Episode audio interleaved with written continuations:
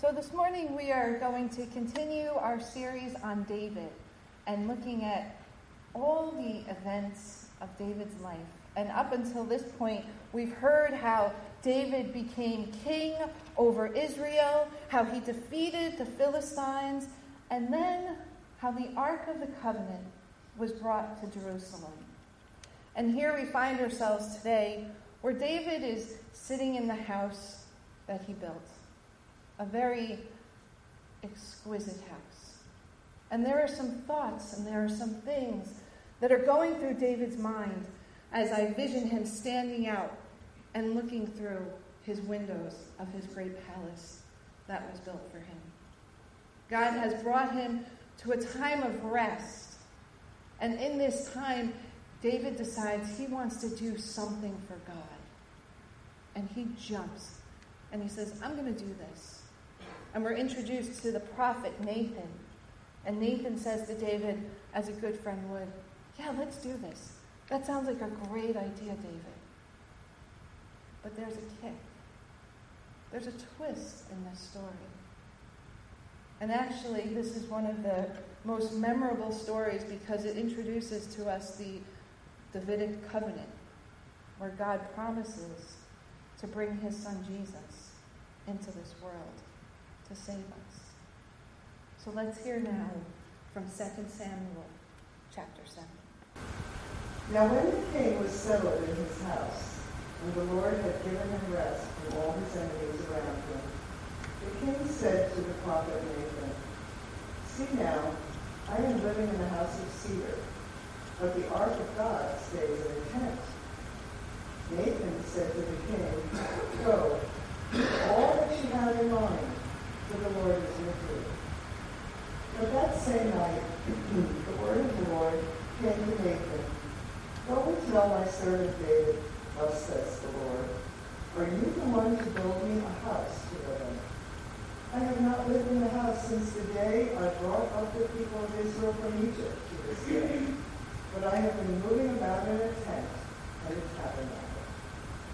Wherever I have moved about among the people, among all the people of Israel, did I ever speak a word with any of the tribal leaders of Israel, whom I commanded to shepherd my people Israel, saying, Why have you not built me a house of cedar? Now therefore thus you shall say to my servant David, Thus says the Lord of hosts, I took you from the pasture, from following the sheep, to be prince over my people.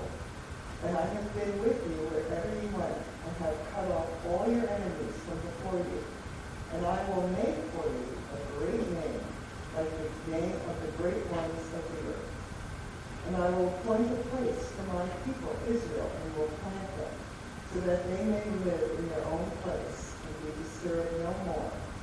And evildoers shall afflict them no more as formerly, in the time that I appointed judges over my people Israel and I will give you rest from all your enemies. Moreover, the Lord declares to you that the Lord will make you a house. When your days are, are fulfilled and you lie down with your ancestors, I will raise up your offspring after you, who shall come forth from your body, and I will establish his kingdom. He shall build a house for my name, and I will establish the throne of his kingdom forever. I will be a father to him, and he shall be a son to me. When he commits iniquity, I will punish him with a rod such as mortals use, with blows inflicted by human beings.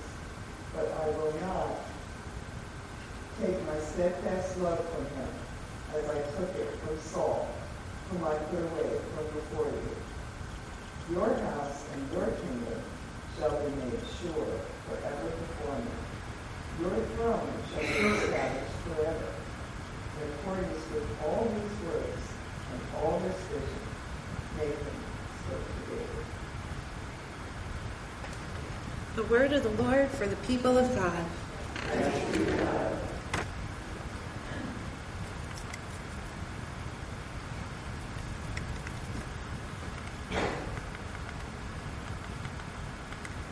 Sorry, that awkward silence. I'm missing my prayer preparation. But that's okay, because God knows what's in our hearts. Can you all pray with me. May the words of my mouth and the meditations of our hearts be acceptable in thy sight, O Lord, our strength and our Redeemer. Amen. How many of you have watched Crocodile Dundee? Yes, I'm starting a sermon with Crocodile Dundee. My husband's got two fingers because I think he's watched them probably 500 times. But in Crocodile Dundee, there is a scene where Dundee is in New York City with his girlfriend, and they're walking down the street. And suddenly, from out of the shadows, a gang of thugs comes out. And they're ready, and they're going to, you know, they want to rob Dundee and his girlfriend. One of them pulls out a knife and he demands that Dundee hand over his possessions. Calmly, Dundee looks at them, kind of half heartedly laughing, before responding, That's not a knife. This is a knife. And he pulls out a hatchet. As he pulls out this knife, it makes the would be mugger's switchblade look like a penknife as these muggers run for their lives. And as I was searching and searching, and oh, did I mention searching? For an illustration to start this morning off with, this kind of struck me. Because in this story today, we hear how David wants to build God a house, a temple. And when God hears of this, he basically says, David, you want to build me a house? No. I'm going to build a house for you. Today's scripture opens in my mind, like I said earlier, of David standing there with his friend Nathan, looking out the window. Curtains billowing, gentle breeze blowing in. And it's overlooking the city. And as they're standing there, they're looking out, just outside the gate, is a modest one room tent. As David gazes at the bellowing curtains of the tabernacle that he had constructed for the Ark of the Covenant, which is the tangible presence of God, he realizes something. He says, Hold up a second. My palace is constructed of cedar. Now, see, cedar was one of the rarest and most valuable timbers. The elegance and the absolute splendor of David's mansion compared to where the presence of God was being kept in this ark was so drastic that it bothered David to his core all of a sudden, the marble beneath David's feet felt cold. The aroma from the cedar work of the palace smelled musty. The cool breeze of the day did not bring comfort any longer. So David says, Hey, Nathan, I've got an idea. How? How did all this come about me?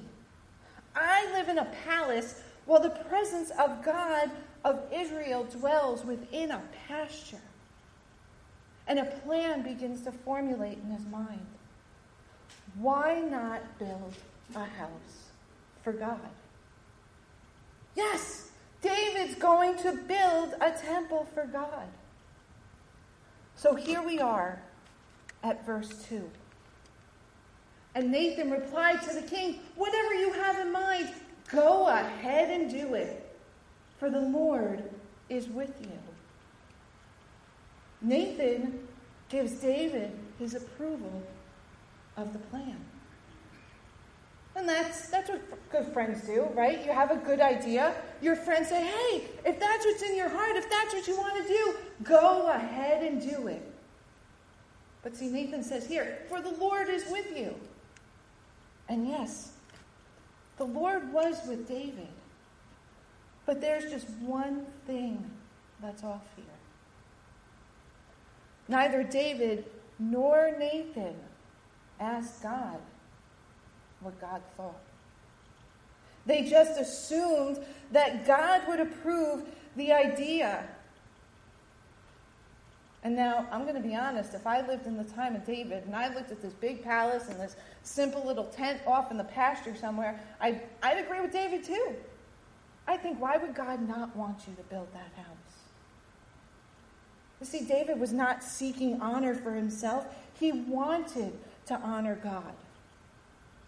David's heart was filling with this question of, what can I do for God? David was so filled with gratitude and concern for God's glory that he wanted to do something special for God. But they forgot that one simple fact. They assumed. They didn't ask God what his thoughts were, what his plan was. Nathan's response to David was presumptuous. He answered according to human judgment and common sense before the word of God came to him.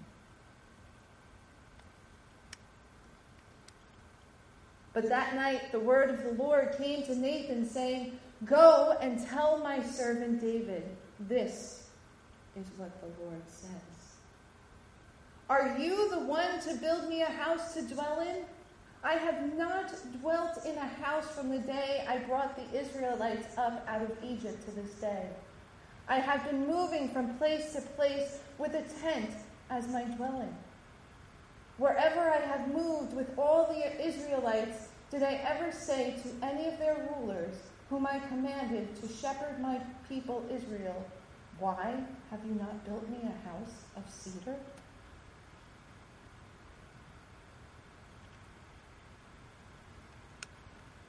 They forgot.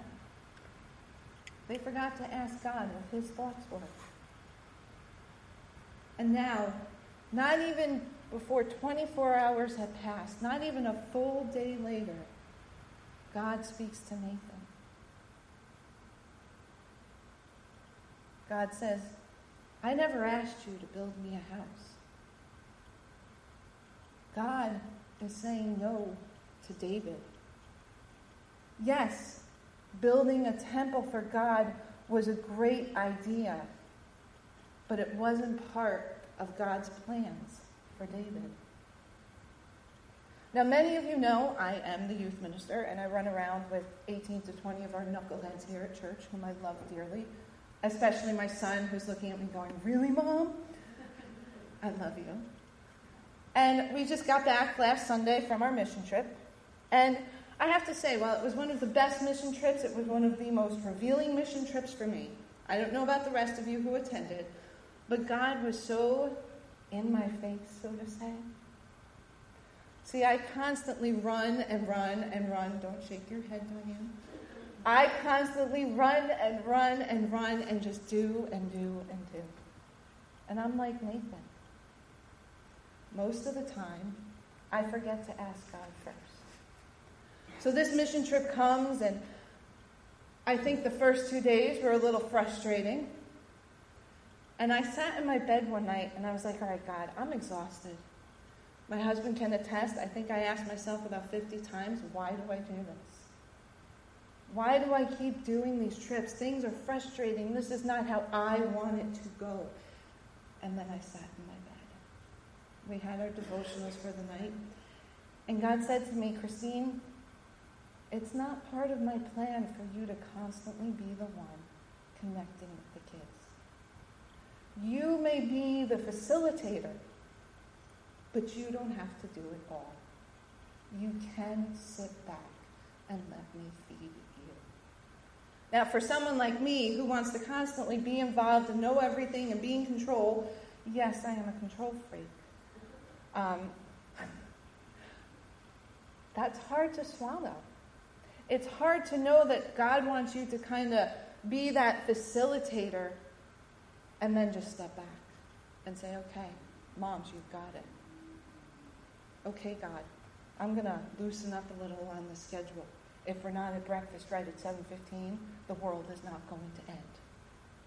It's just my job to bring them together and let Him do the rest. And God says, I'm going to build you a house. I talked about the seeds with these kids, and it's our job to plant the seeds, and we may never see the fruits of the seeds, but it's our job to plant the seeds, and that's what God's saying to me. So, like Nathan, I don't consult God all the time, but when I do, God speaks. And that's what God was speaking to me that night. God said no to David, and God said to me, Hey, Christine, you're going to step back. You can facilitate, but you don't need to leave. And then we read on. We get to the next set of verses, and God's about to make David an amazing promise. You see, in the verse 9, it changes. The tense of the scripture changes from past and present to future. And God says, Now I will make your name great, like the names of the greatest men on earth. And I will provide a place for my people Israel, and will plant them so that they can have a home of their own and no longer be disturbed. Wicked people will not oppress them anymore as they did at the beginning and have done ever since the time I appointed leaders over my people Israel. I will also give you rest from all your enemies. The Lord declares to you that the Lord will establish a house for you. David says to God, I'm going to build you a house. And God says, I'm going to build you a house. The Lord Himself will establish a house for you. You see, first, God reminds David of all the things that he has done for him. That it was God who had taken David from following the sheep to making him prince over his people Israel, and that he had been with him wherever he had gone, and how he had cut off all his enemies. He points out everything that he has done for David. He appointed David king. He chose him to lead God's people. God wanted to remind David that he was the same God that was with him wherever David was. I think we all have those situations where we find ourselves in circumstances that maybe we're kind of sad about. Things aren't going our way, or finances are tight, or you know, we can't find the right clothes to wear, or we need to buy something new and we just can't afford it. We need food but we don't know how we're going to get it. We want friends, but we don't know where they are. Take a breath and look back. Because if we all stopped and just took five minutes, we have so much that we can be thankful. Because God has worked in each and every one of our hearts and lives my mom always says, we don't always get what we want, but we get what we need. And I can't tell you how true that is. So many times in our household have we kind of scrambled. We live paycheck to paycheck. It's true. We're just like every other middle class person. And there's times where, you know, we don't know. You know, there's more bills than there are food and money to buy the food. And guess what? Wouldn't you know? My mom, who is 69 years old, going through her own things, turns around and says, Hey, you want to come for dinner this week? Hey, you want to come for dinner here? You want to do this? God provides. So when I find myself going, Oh, we don't have this, or I need, I stop. Because God provides. And will continue to provide because God will make a house for each of us. We need to remember all that God has done for us. God reminds and declares to David all that he has done and all that he intends to do. God gives David a sort of sneak peek into the future. You see, David will have a son, and this son will be the one who builds that temple. Yeah, David wanted to build the house for God, but it's ultimately God who's going to build a house for David. A house that will bring us all the absolute greatest gift the gift of life, the gift of Jesus Christ. You see, when God said no to David, David didn't throw a temper tantrum. He didn't get angry at God and say, No, God, this is what I want. I want my will. My will, not thy will. Guess what? It's supposed to be the other way around. Thy will, not my will. David didn't throw that temper tantrum. David was humble. And he knew that it was not his place to question God's decisions. He thanked the Lord for the things he had done and the things that God was going to do. God said no to David, and guess what? At the end of chapter 7, David sits down and looks up to the Lord and counts his blessing. He recounts in a prayer back to God all the promises that God has made to him and all the ways that God has blessed David. You see, I think we all need to be a little bit more like David. We need to sit before the Lord and ask what David asked in the beginning of his prayer Who am I, O Lord? Who am I, O Lord, the sinner, that you would bestow all these blessings on me when I just took your name in vain? Who am I, O Lord? Am I the sinner to be blessed when I just got impatient with the person at the grocery store? Who am I, O Lord, the sinner, who judged the person walking in front of me? We're all sinners hard pill to swallow. We're washed clean by the blood of Jesus. And God blesses each of us every day and will continue to do so. And we need to look at the ways that God has worked and is working in our lives and count our blessings. There's a great devotional that I read every morning called First Five. And it, it truly, it speaks to me. Someday I'm like, okay, God, this is like your phone connection to me. And I want to end with something from this because it fits so perfectly. Many of us, I'm sure, have great ideas and plans tucked deep within our hearts. I know I do. You dream about it, pray about it, and imagine it coming to fruition. It's a plan you believe will honor and glorify God. I'm going to build God a house. But maybe, maybe for one reason or another, this plan has not materialized like you thought it would. Could it be that God is holding back from saying, I will, to the exact way you've pictured your plans coming to fruition, because He has even greater I will plans in store for you? God loves you. He pours out extravagant grace to you each and every single day.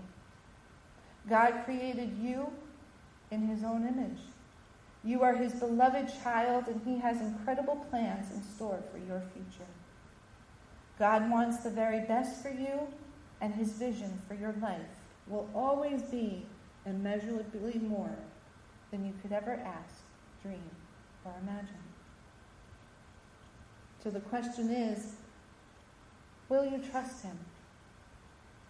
Will you continue to seek after him and love him despite how things may appear in life right now? Are you willing to believe wholeheartedly in God's promises and exercise your faith as you wait on the fulfillment of his best yes for us? You see, God may be saying no to something right now, like he said no to David.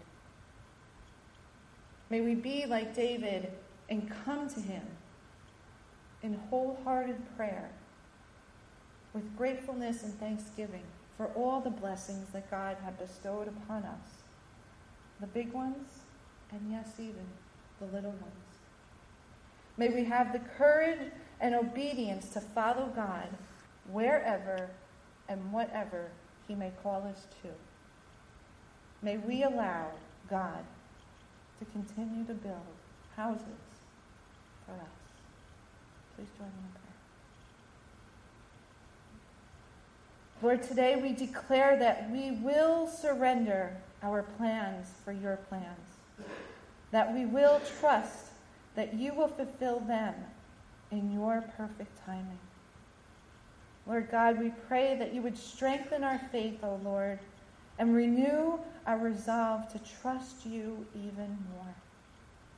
Help us to keep our eyes upon you and lean into your peaceful presence when life doesn't go the way we planned.